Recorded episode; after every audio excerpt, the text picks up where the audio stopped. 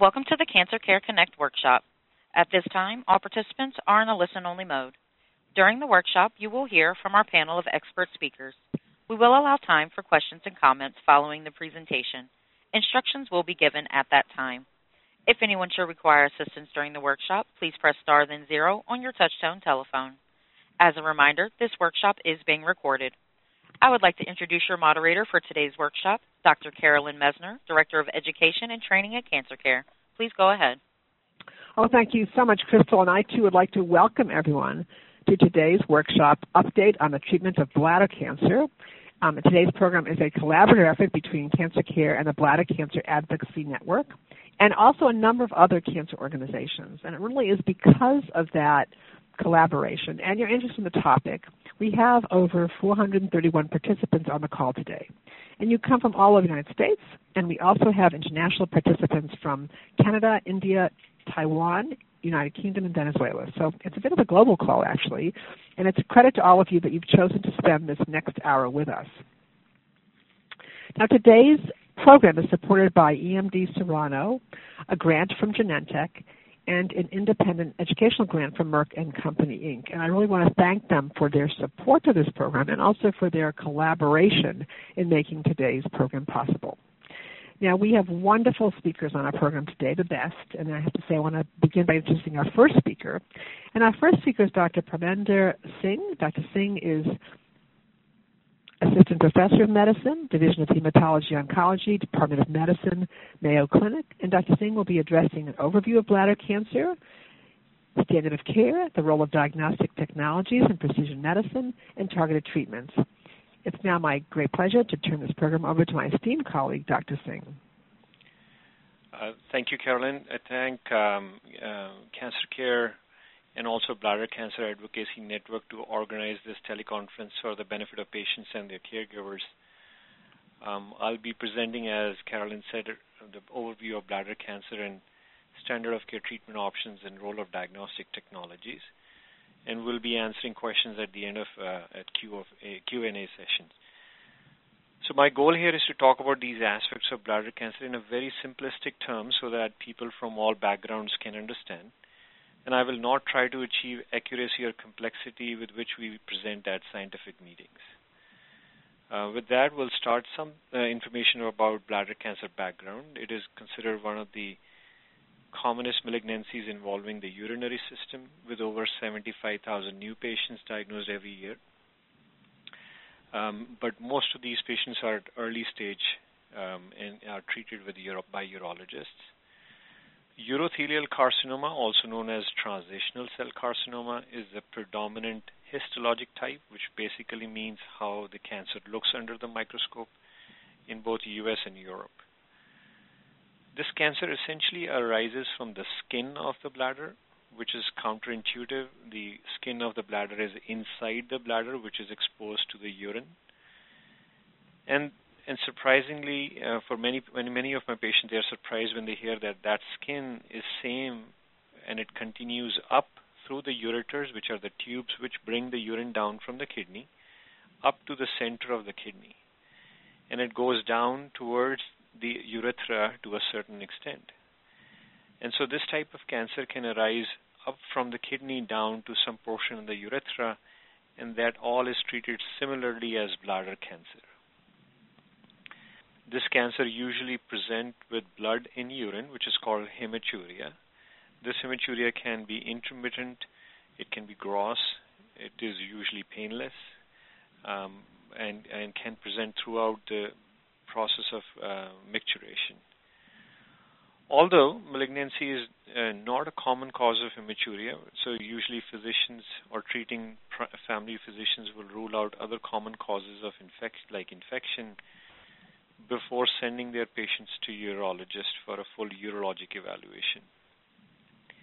Once the patient is seen by a urologist, uh, they may undergo a cystourethroscopy, which basically means putting a camera through the urethra into the bladder, uh, checking urine cytology, which is looking for cancer cells in the urine, and in the same process, eval- evaluation of the upper tracts, which refers to the ureters and the kidney pelvis As I said, this the skin is same up from the kidney uh, pelvis down to the urethra, and we know that this cancer can occur in multifocal areas, which means at multiple spots at the same time. Um, and so after this, the patients may be advised to undergo some form of imaging, which is usually a CT scan of the abdomen and pelvis with a urography with oral or IV contrast. Patients who are allergic to contrast may even get an MRI. Um, but initially, in pre- previously we used to perform an IVP, which is also called as intravenous pyelogram, which is now more or less replaced by a CT scan. PET scans um, have limited value uh, and does not have an established role in patients with localized bladder cancer. And why is that? Is because of the excretion of the PET contrast in the urine and collect, it collects in the bladder, and so the bladder is very bright on that scan, so it's difficult to make an evaluation. But they may PET scans may have a larger role in detecting uh, disseminated disease in patients who have locally advanced disease. So let's go on to the staging. Um, staging uh, for bladder cancer is broadly divided into three categories. The first stage, which is referred to as the non-muscle invasive, uh, or the first category, which is referred to as non-muscle invasive bladder cancer, which is the cancer arising from the skin of the bladder and not reaching the deep muscle of the bladder. And in technical terms, this stage is referred to as either stage 0 or stage 1. The second category is this cancer when is called muscle invasive bladder cancer, which is cancer arising from the skin and is advanced enough that it is deep, deep into the muscle or invading through the muscle to the outside of the bladder. And in technical terms, it is referred to as stage 2 or stage 3. The last category is the metastatic disease, or we technical terms we call stage 4, where the cancer has spread from the bladder to the other parts of the body or the neighboring lymph nodes. The bladder cancer uh, can also is also graded into high and low grades, which essentially reflects the pathologist's opinion by looking at the cancer cells under the microscope. The high grade cancers they appear more aggressive um, in their features and they behave aggressive clinically um, for patients. Looking at the risk factors for bladder cancer, bladder cancer we know is more common in men um, than women. Average age is around 69 years in the U.S. Smoking is considered to be an important risk factors. There are certain occupations which puts you at risk for bladder cancer, which include uh, people working in metal in industry or paint industry, rubber, textile, leather industry is also at risk. Um, cement workers, miners, excavating machine operators, um, and other industrial chemical exposure can put you at risk for bladder cancer. There is some uh, uh, evidence from multiple epidemiologic studies that uh, there could be some genetic factors linked to bladder cancer, and there's a small risk, increase in risk uh, of having developing bladder cancer in the relatives of those who have bladder cancer. Again, for the workup, when the patient presents to their physician, they are referred to a urologist. So essentially, urologist is the first physician who diagnoses uh, a patient with bladder cancer, and that is, as I said, done by a cystoscopy, which is checking the bladder and taking a biopsy of the mass which they are seeing in the bladder. There could be a mass or a suspicious lesion. And once the biopsy is confirmed, then the staging is done, as I said, with using CT scans. And once the staging is done, then the treatment plan is is made for the patient. And that's where the category, the stage category, which I mentioned above, comes into play. For patients who have non-muscle invasive bladder cancer, these patients can be managed by putting medicine inside their bladder, which is usually um, called BCG, which is uh, essentially a vaccine. It's a form of immune therapy. The medicine is instilled inside the bladder and is kept inside the bladder for some time before the patient um, urinates the medicine out. Most of the patients will respond to BCG therapy, uh, but then a third of the, the, of the patients may have recurrence of their disease on subsequent follow-up. These patients can receive treatments, uh, further treatments with BCG, or they can have intravesical chemotherapy, which is chemotherapy instilled inside the bladder. But then most of these patients will end up requiring radical cystectomy, which is removal of their bladder, because the, this this cancer then becomes refractory to these treatments. The, these treatments cause irritative symptoms of the bladder and sometimes systemic sim- flu-like symptoms, and some patients may have severe reactions enough that we may call them the patients are not tolerating uh, intravesical therapy. And then the next option in those situations is radical cystectomy. There are certain clinical trials which are investigating newer form of immunotherapy in this space, um, which are available um, in U.S. And, and, other countries, and patients are um, advised or uh, to explore those options also if they don't want their bladder to be removed um, and are looking for alternative options. Then once the cancer, if the if the staging suggests that the cancer has already invaded inside the muscle, it becomes a more serious stage of the cancer, and this stage cannot be managed by treating, putting medicine inside the bladder. This is one of the common questions I get in my clinic. Why can't we add medicine into the bladder and take care of this? Uh, the medicine may not penetrate deep enough to reach the whole extent of the tumor because the tumor is invading deeper into the muscle and maybe outside. And in this situation, we may require treatment given intravenously. And so, broadly, when somebody gets diagnosed with muscle invasive bladder cancer, which is localized, there are two intents uh, which we offer to the patient. One intent is that patient is agreeing to have their bladder removed and the second intent is that patient is either not a good candidate for this surgery or they don't want their bladder removed. If the patient is agreeable to getting their bladder removed and they are a good surgical candidate, the standard of care treatment is to offer neoadjuvant chemotherapy, which means chemotherapy before surgery. Uh, this chemotherapy comprises either of a two-drug combination or a four-drug combination. Um, there is some debate whether these two combinations are same in efficacy or a four-drug is better or two-drug is better. Um, it, this debate is still ongoing, and there are clinical trials which are ongoing right now to find a definitive answer. As of now, in practice, it is the physician's choice uh, if the physician likes to use a four drug or a two drug. Um, and these the patients will receive either three or four treatments of this combination, and then proceed to radical cystectomy, which is removal of their bladder. I'm going to jump in with a small uh, precision medicine um, topic here because there are new tests now available which were approved recently, which can help guide physicians to select patients who will respond to chemotherapy or not. But these tests are are new, and we are still evaluating their um, role in decision making, and it will take some time before they become uh, become accepted in the mainstream clinical use.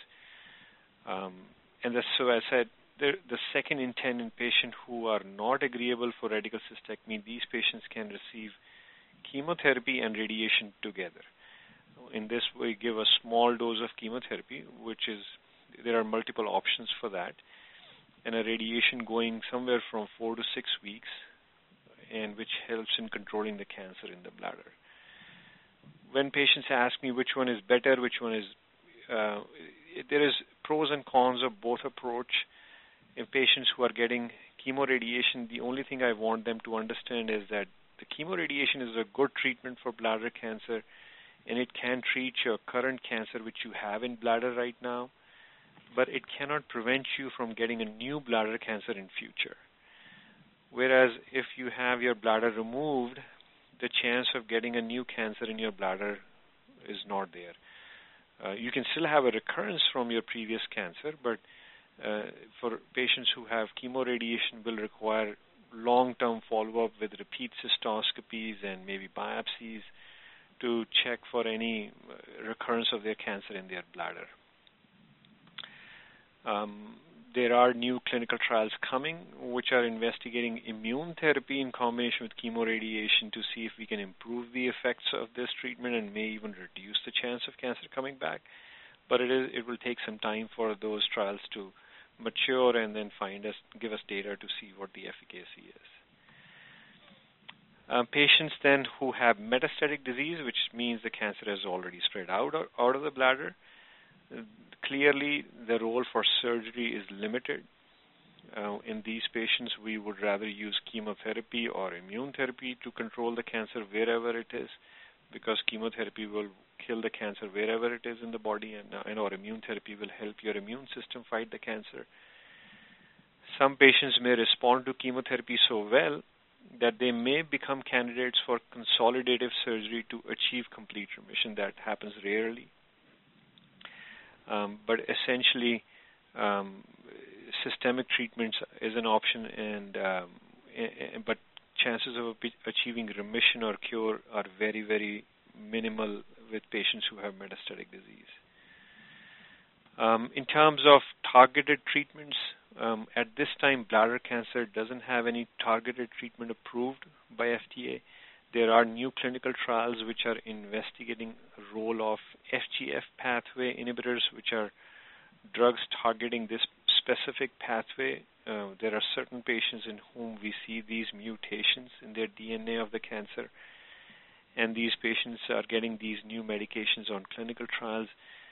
And early results are promising, but it is to be seen if we can, uh, if these drugs will eventually get approved in, in for bladder cancer. But for now, in terms of targeted treatments, we don't have any targeted options for bladder cancer. Um, with that, I'll close my session for um, for Carolyn to take over. Oh, thank you so much, Dr. Singh. That was really outstanding and a wonderful introduction to the call and a really overview of the treatment of um, bladder cancer. So thank you. And I know there'll be questions for you during the Q&A as well. Thank you. And our next speaker is Dr. Randy Sweis, and Dr. Sweis is Instructor of Medicine, Section of Hematology Oncology, the University of Chicago Medicine and Biological Sciences. And Dr. Sweis is going to be addressing new treatment approaches and clinical trials, the emerging role of immunotherapy, predicting response to treatment, and communicating with your healthcare team about quality of life concerns. It's really my great pleasure to turn this program over to my esteemed colleague, Dr. Sweis. Great. Thank you, Carolyn. I appreciate the opportunity to, to be on this call and discuss some of these uh, topics today with, with patients. I think it's a wonderful uh, format in which to, we can reach out to a lot of, of patients. So I, I look forward to the Q&A afterwards. But um, I'd like to talk, and that was a great uh, segue from Dr. Singh, who really gave an excellent overview of bladder cancer in general and the and the treatments that are that are coming. Um, you know, one of the topics that came up uh, in his his section was uh, clinical trials and things that we have available. So I really um, you know, I want to first uh, take a moment to appreciate all of the patients that, that participated in clinical trials. Some of the, really all of the advances that we talk about today came came about only because of the the contributions of patients who contributed by enrolling in clinical trials. And I don't you can't really overstate that point. I do want to acknowledge all, all those patients that generously participated and are currently participating in clinical trials. But because of these trials, I think if you have a diagnosis of bladder cancer today, uh, whether it be mu- non-muscle invasive, uh, superficial, uh, muscle invasive, or even metastatic, uh, I think there, there's more hope than ever, and we have a lot of uh, new therapies that have been recently approved by the FDA, as well as uh, new therapies coming. we expect in the next few years. Um, so I do think it's important that patients do at least seek a second opinion when they have a diagnosis. That's an important thing I recommend to patients, even that come to my clinic if they have any doubts. Uh, but also to consider enrolling in a clinical trial if you're eligible. And uh, typically these trials allow for patients to receive the standard treatments they would be receiving anyway, but have an opportunity to maybe also receive a new therapy in addition to test whether it's actually going to improve outcomes. Uh, so I, think it is a, really important and, uh, the way we move the field forward. So immunotherapy has is a big topic, and I want to focus a, lot of the time on that. Um, as Dr. Singh mentioned, BCG is actually a form of immunotherapy, and that's been around since the 1970s. So it's it's what's old has now become new again in a way. Uh, BCG is a vaccine therapy that's used in, non-muscle invasive or superficial cancer, and that's been effective and still the standard of care to this day in that situation. Uh, however, what we've learned over the last few decades is that the cancers can actually uh, evade the immune response in cases where the tumor is refractory to BCG or even in which it's spread and uh, patient is not eligible for BCG. Uh, the way that tumors can grow is by evading the immune response. And, and so I first want to make a point that your immune system can actually recognize the cancer. It, it typically does. But why does the cancer keep growing? And it's mostly because the immune system has figured out tricks to evade it. And one of the most common pathways we've now learned uh, as a way that the immune system is tricking is tricked by the cancer is through this PD1 pathway.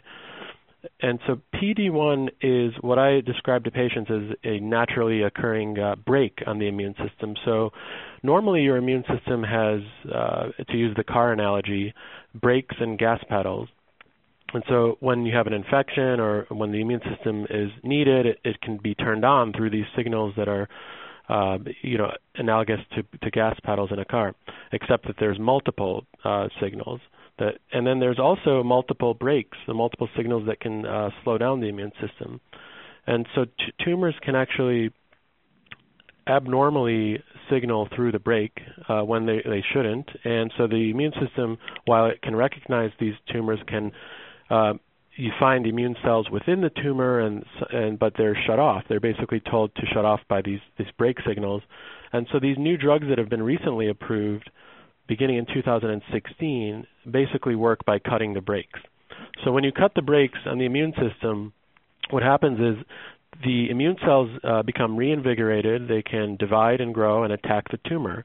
And in the in the patients with the best outcomes, oftentimes these responses uh, these can result in tumors getting smaller, and these responses can last uh, sometimes uh, many years with with, uh, with your immune system controlling the cancer. So it's a, a really a sea change in how we think about the management of cancer, and it's actually uh, uh, these kind of therapies are actually approved in over 10 different cancer types now, so it's not only bladder cancer that's benefited, but it's uh, it's a new way of thinking about treating cancer compared to traditional therapies such as chemotherapy or even surgery or radiation.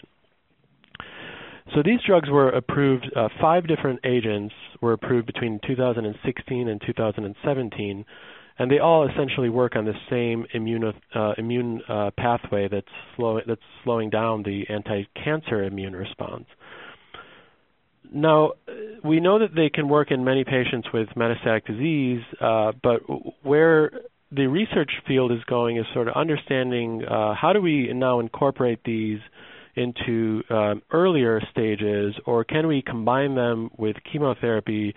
Uh, because chemotherapy uh, while while we're all excited about immunotherapy, it's still chemotherapy is still effective in terms of um, uh, reducing the burden of cancer, shrinking cancer, uh, and some patients can have actually remarkable responses to chemotherapy.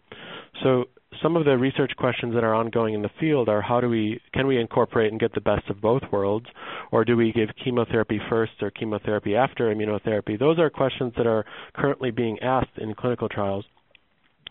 The other um, aspect which um, is, which was alluded to earlier with the targeted therapy. This is the concept of using sequencing of the tumor, which is being done more frequently now, and uh, there are many drugs now that target specific abnormal features of tumors, sort of personalizing the approach to patients.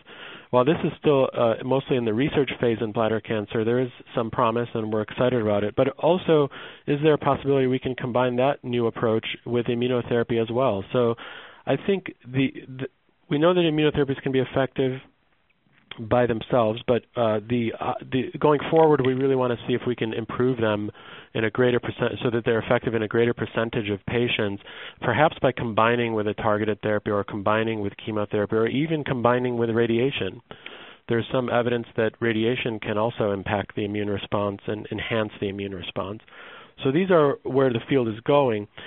But in terms of practicalities of getting the treatment, the the next obvious question is do they you know do they have toxicities do they have side effects and they, and in short they do. The answer is yes they do for sure. Um, in general we think they're a little easier to tolerate than chemotherapy and a high percentage of patients will actually in my clinic I see have little to no significant side effects from these immunotherapies.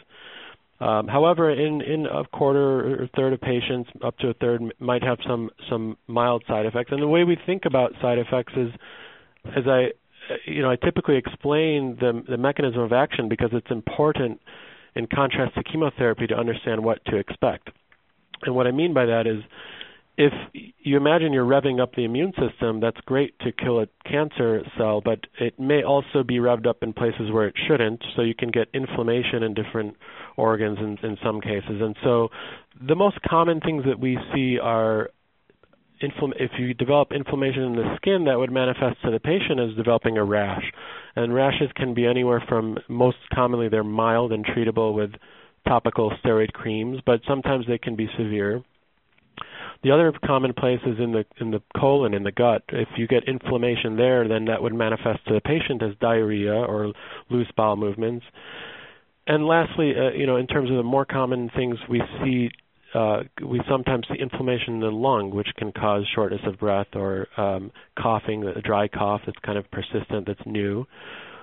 The list goes on in terms of where inflammation can happen, and uh, I don't go down and explain every single possible organ in which it's uh, it can happen, but I do always encourage patients to uh, stay in touch, and we definitely want to know um, you know any any symptoms that develop that are new, uh, even if they you don't think they might be related to the drug or related to the cancer, it's always best to to really communicate with your healthcare team.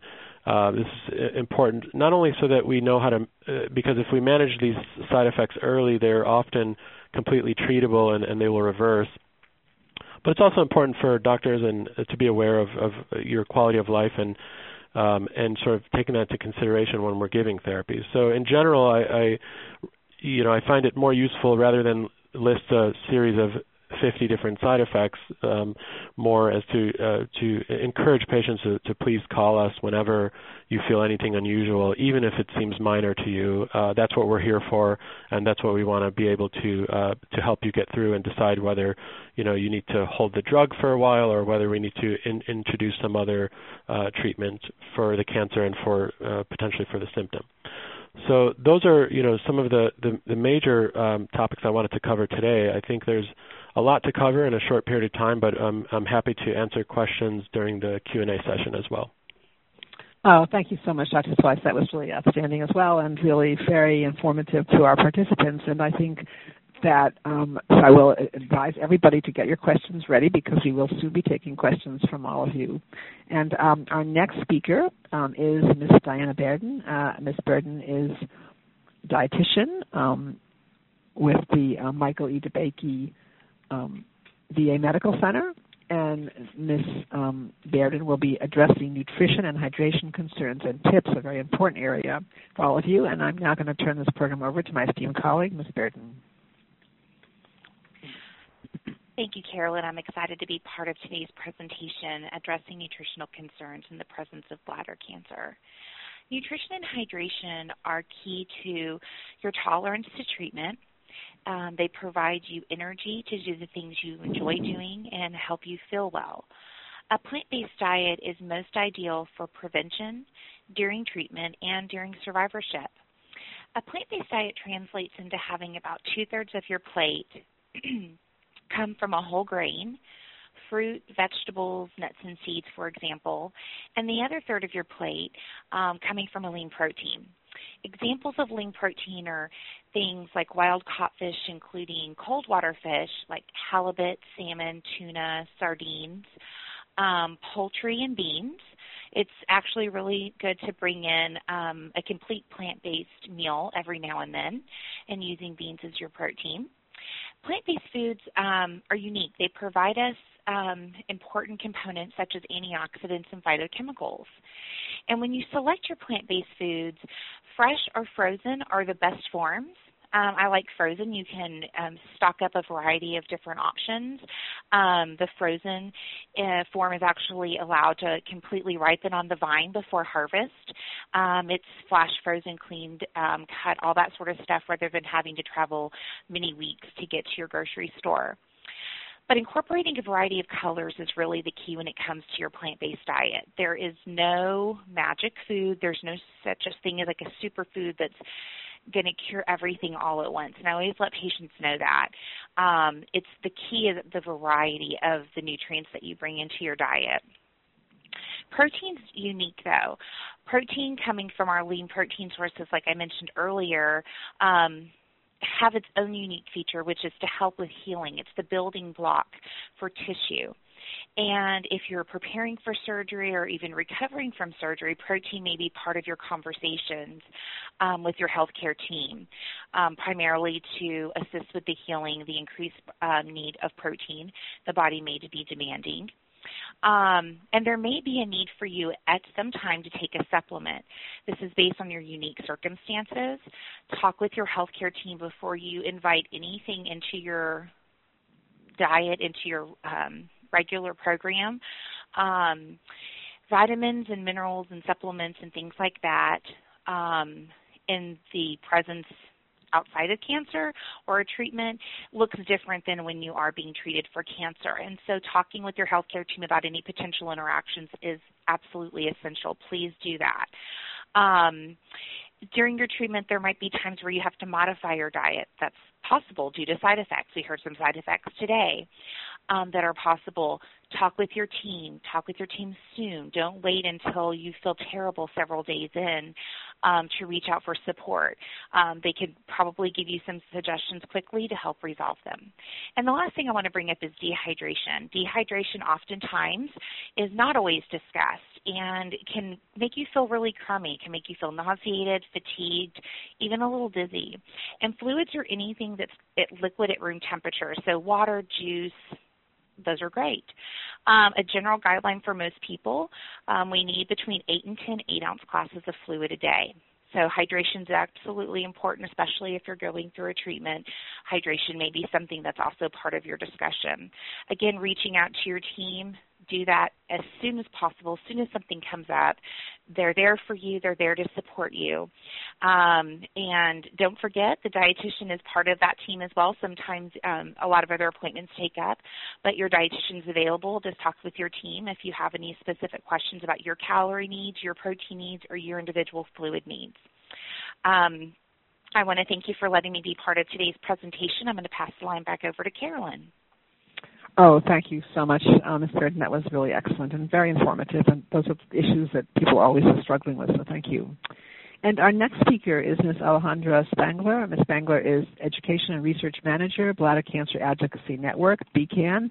And BCAN has been wonderful as a collaborating organization and helping to actually reach out to all of you. And, and many of you are familiar with BCAN. And um, actually, uh, Ms. Spangler is going to describe the, um, the services, the free programs of the Bladder Cancer Advocacy Network, BCAN, that you can all access. Um, Ms. Spangler, it's my pleasure to turn this program over to my esteemed colleague, Ms. Spangler. Thank you so much, Carolyn. Uh, it's certainly a pleasure to be on the call, and we thank you so much for this opportunity and for all um, the colleagues that are on the line uh, in regards to this program. BCAN has a lot of different resources available for bladder cancer patients and caregivers as well as their loved ones, and we wanted to make sure to bring that awareness to you today. One of the biggest programs that we have is our Survivor to Survivor program. Survivor to Survivor is unique in that it's able to connect diagnosed patients and their caregivers with other survivors and caregivers who have gone through their own process of uh, bladder cancer and the journey that they embark on whenever um, the diagnosis comes. And so it really presents a wonderful opportunity to speak with someone who has essentially walked that walk and uh, had the chance to be able to express maybe concerns that you have and speak with someone who has um, can share their day-to-day life, whether it's after um, a diagnosis or perhaps in regards to a treatment, uh, ranging from chemotherapy, BCG treatments that you've heard about, and as well as bladder removal, uh, as that is one of the ways that we can connect you. We also have a different program called BCAN Connection, and this is a support line that's actually staffed by volunteers for anyone who's affected by bladder cancer. The volunteers actually provide practical information and resources to assist uh, bladder cancer patients and their loved ones. Many times, uh, this may be in the form of um, lend, uh, sending you a handbook. Our bladder cancer newly diagnosed handbook is a wonderful uh, resource uh, that's provided free of charge to any to help the bladder cancer patients learn about their diagnosis and treatment options. And so that's one way we can reach you. And certainly you can go ahead and take a look at our website at uh, www.bcan.org. And you can see that there are several different resources available for uh, you as a patient or the caregiver. One thing that we talked about during this call was the uh, clinical trials, and BCAN is able to provide. Uh, we have our bladder cancer clinical trials dashboard, and in order to explore a little bit more about any information you'd like to have about clinical trials, uh, you can go ahead and visit our website, and that is a great resource to take a look at. Additionally, we have uh, patient insight webinars, which are um, staffed by our nationally recognized bladder cancer experts, and they address important topics that are related to bladder cancer diagnosis, treatment, quality of life, and any ongoing research that is happening currently. And there are several other resources, such as uh, our Get the Fact Sheets, which are um, sheets that are specific to different topics that are coming from bladder cancer patients from the past that are giving tips in, um, about each treatment and what that may look like for you as a patient. Lately, we have, uh, lastly, we have our other videos such as our new normal, and uh, this is regarding uh, urinary, urinary diversions and this talks about our bladder cancer survivors giving a voice about their choice of urinary diversion. If you'd like to have more information about our educational resources or our support groups, or I'm sorry, our support uh, programs, you can go ahead, as we said, uh, and visit www.bcan.org and you can check out the different BCAN resources available for you.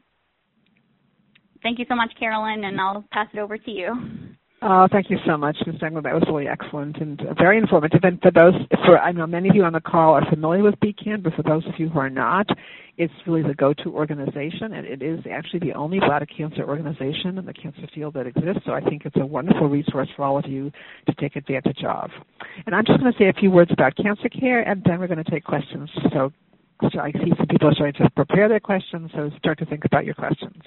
So um, Cancer Care um, is a, a, national organization, and we are staffed by oncology social workers who actually are trained uh, master's degree level, and they provide um, counseling services to people um, living with all cancers, including bladder cancer, and we um, also, also offer practical and financial assistance as well.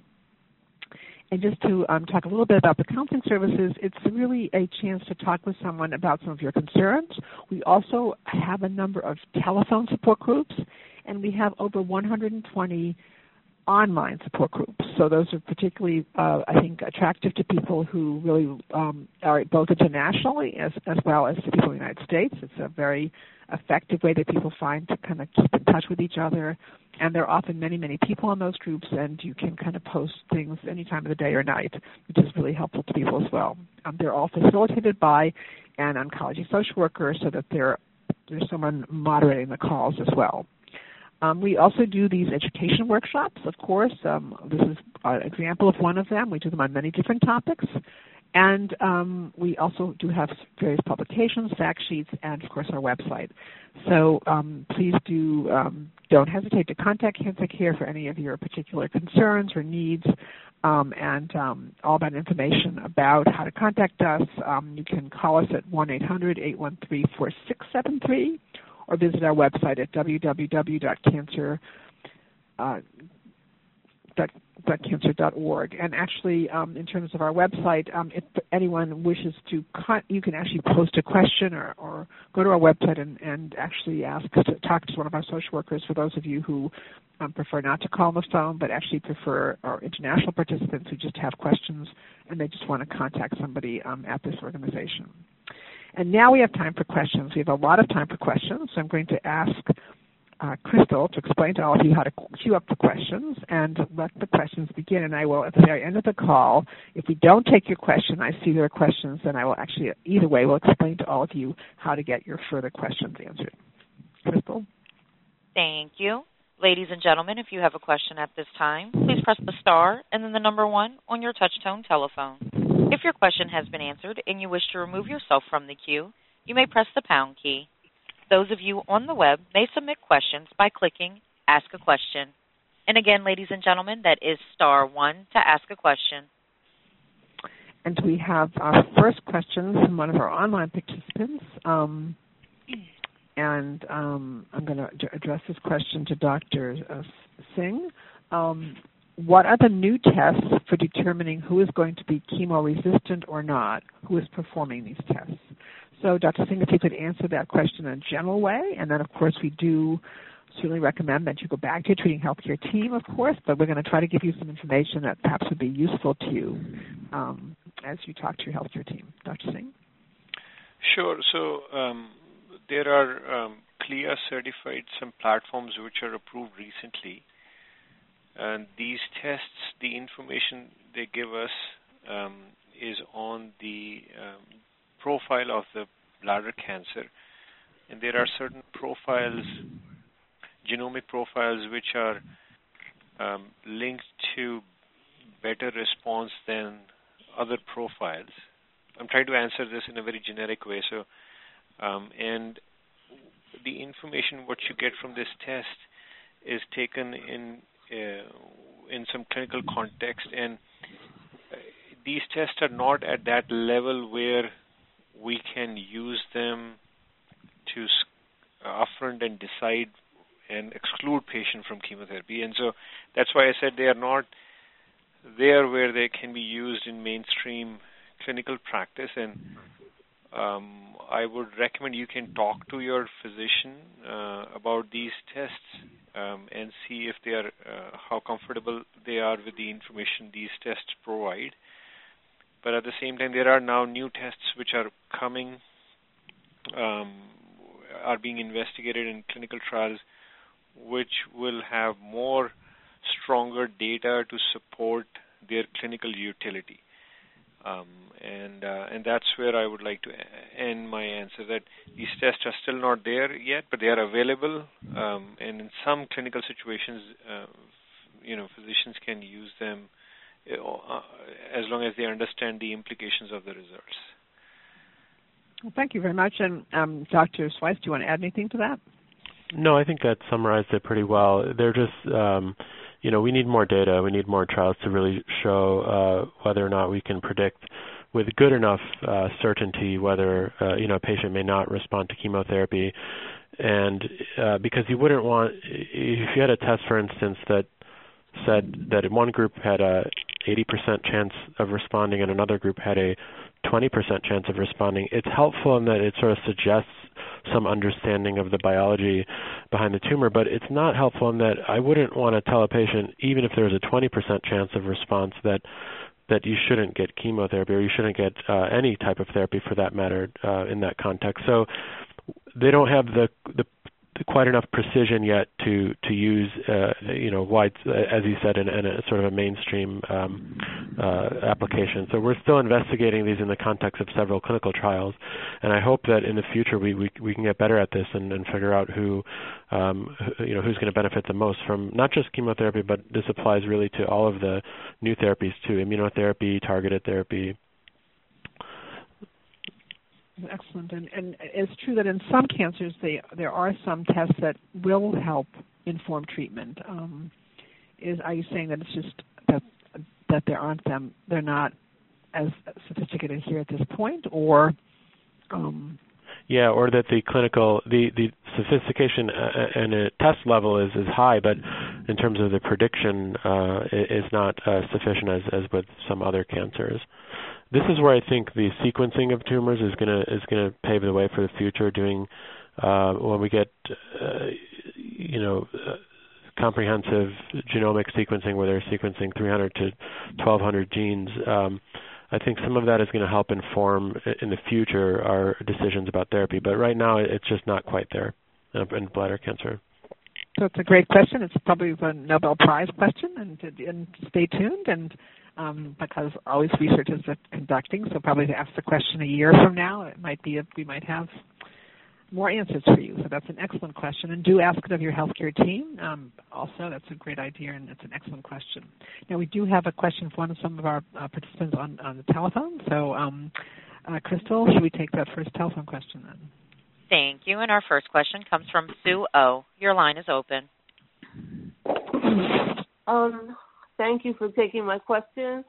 Um, I have chronic lymphocytic leukemia, and um, I've had it. I was diagnosed in 2006. I didn't need chemo till 2013, but um, since um, I was 12 or 13, I've had a history of urinary tract infections and um, and pyelonephritis. And for the past, since I've had chemotherapy in 2013, for the past three years, I've been in the hospital almost every month, being treated and your question? for. My my my question is, um, am I more at risk for getting bladder cancer because of my history with pyelonephritis and uh, UTIs? Well, that's an excellent question. Thank you. That's an excellent question. And Dr. Sweis, if you could address this question in a general way, and then we do recommend, sure. of course, going back to your healthcare team who know all about you. But if you could address it in just in a general way.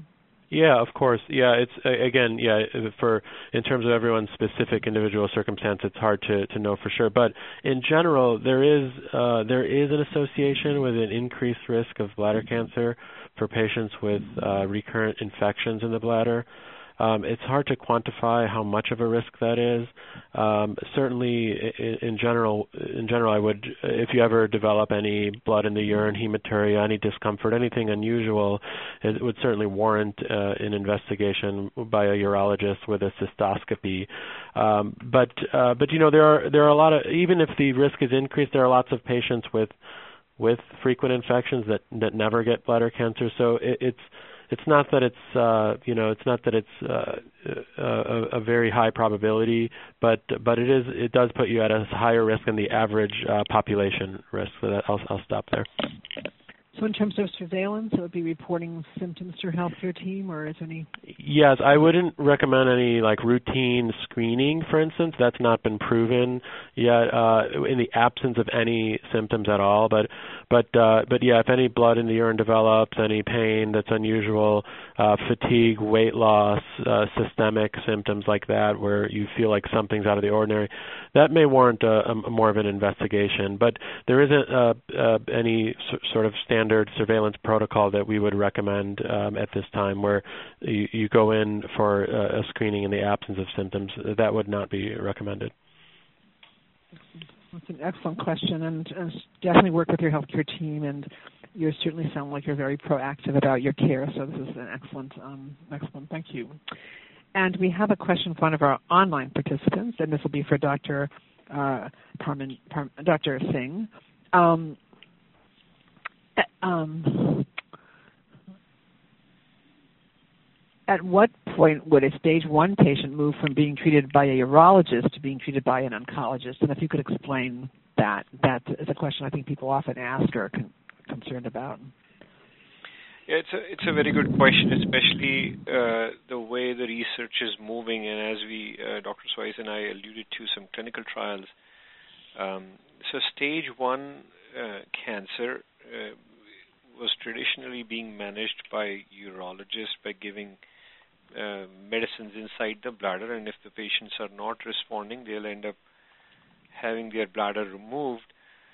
But in last uh, year or so, there are now multiple clinical trials which have opened, which in which we are offering systemic agents, which are drugs which are given intravenously in the immunotherapy class of drugs. And so this uh, these drugs are administered by oncologists, and so um, usually the oncologist and urologist they work as a team and if an institution has opened a clinical trial then the urologist will then refer the patient to the oncologist to talk about the clinical trial and see if the patient is eligible. Um, but uh, if the patient uh, is a surgical candidate um, and they don't have a clinical trial as an option, they will routinely end up having their bladder removed. Uh, but in some instances where the the patient is not a good surgical candidate, they may end up with oncologists to see what options can be explored uh, from oncology point of view. Uh, some patients, uh, there are some reports of use of radiation also in stage one disease, but again, uh, uh, at an early stage of investigation. Um, but an opinion can always be sought.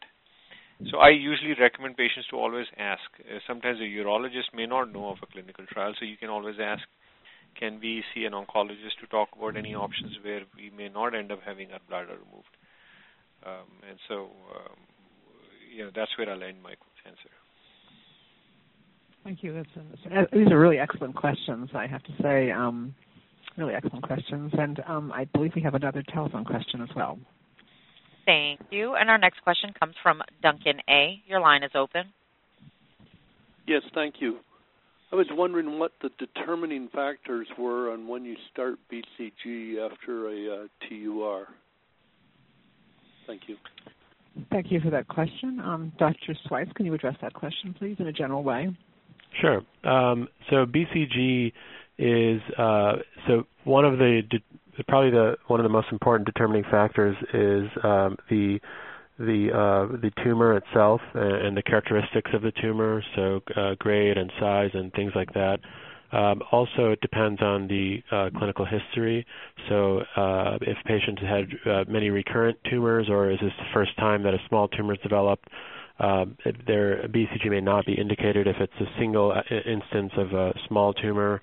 Um, but if it's a re- recurrent instances where you know every three four months uh, new tumors are discovered, then BCG would be recommended to prevent the recurrence. And so uh, again, that kind of gets to the mechanism of action of BCG. Again, it's an immunotherapy that stimulates the immune response. So the hope is really uh, because the small tumors will be will be removed by the urologist anyway, but the purpose of the BCG is really to activate an immune response. An immune system has memory, so the immune system can remember abnormal features of cells, and so the idea is to prevent recurrence. And so that's the purpose of BCG in that situation, and it's been very effective in, in many patients for, for, for that purpose.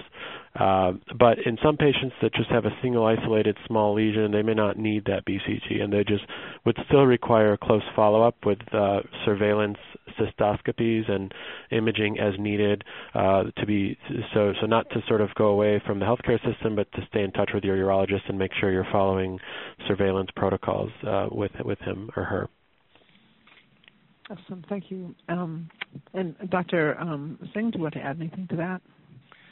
No, I think it was summarized well. Okay.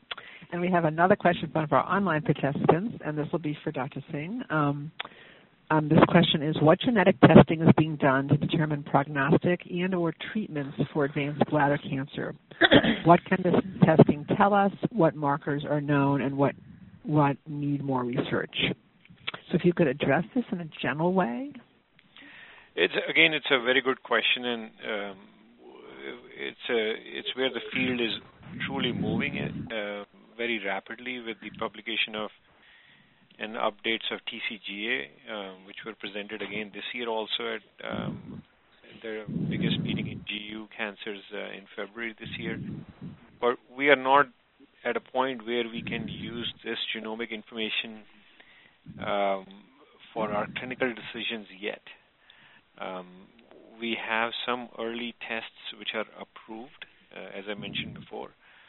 Um, the, as Dr. Sweis said, the precision or um, of these tests is not there yet. They need more validation uh, to help um, general oncologists use them um, in day-to-day clinical decisions.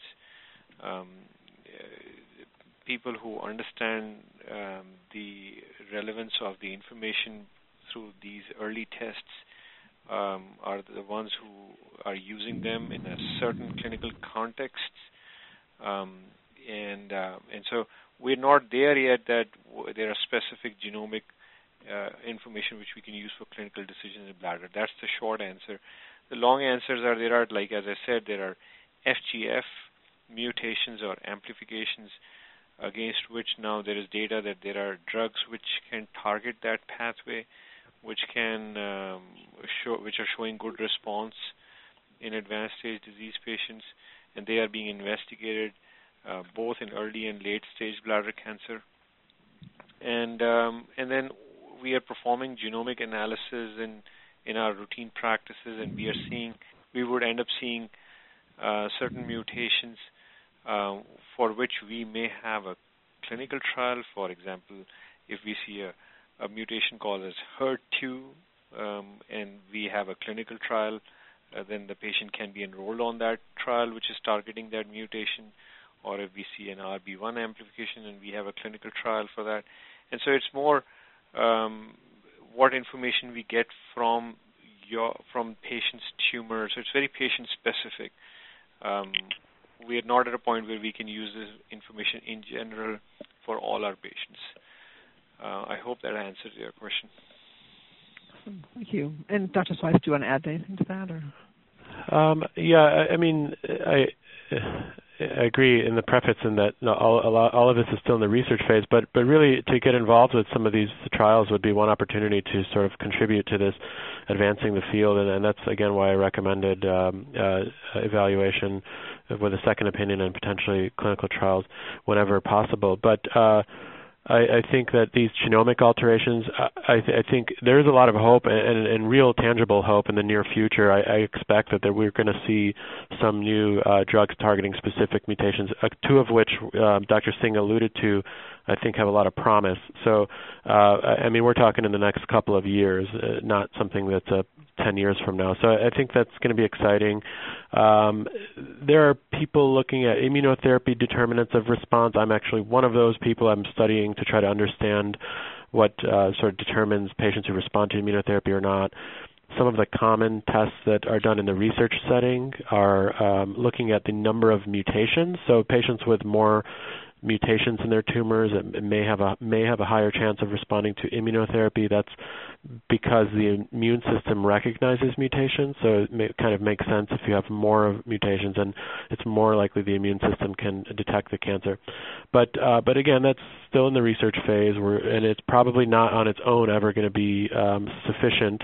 But it may be incorporated into uh, combinations of biomarkers, as we call them, to sort of determine response and um, and, so I think there's a lot of really exciting, cool things going on. And there was a big trial that that, that studied uh, chemotherapy uh, that is completed in terms of the, the patients accrued. It, it was uh, patient tumors were basically collected that underwent chemotherapy before surgery, and there's going to be a wealth of information that's going to come from that, again, thanks to the generous contributions of the patients.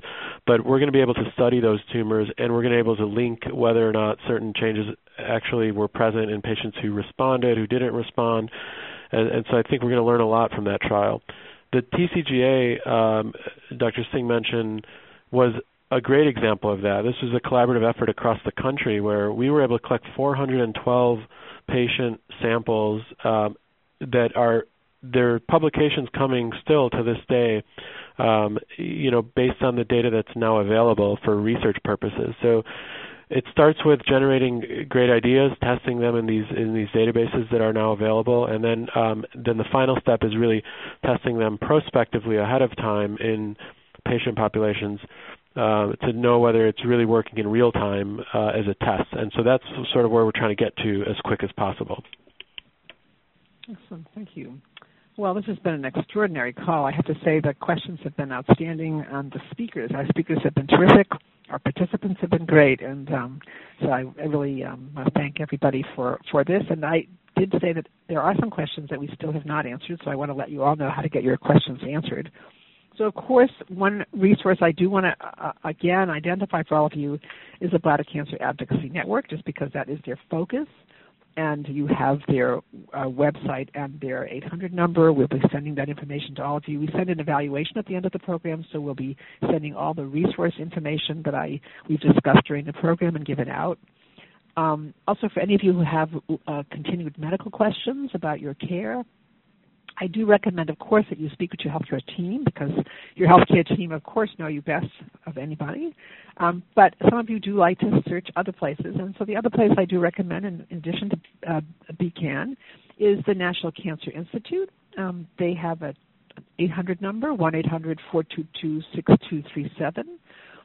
And they also have a website, www.cancer.gov.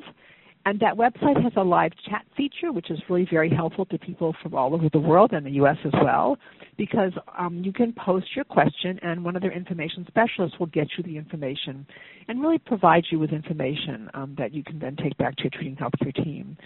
I think for many of you on the call today who've asked questions, and those of you who've been listening, our hope is that the information you receive allows you to feel more confident in asking questions of your healthcare team.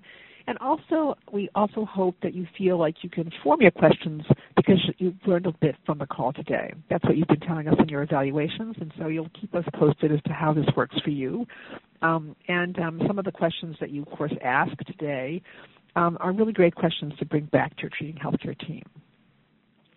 Now, this is part one of a two part series. So, part two is on March 21st.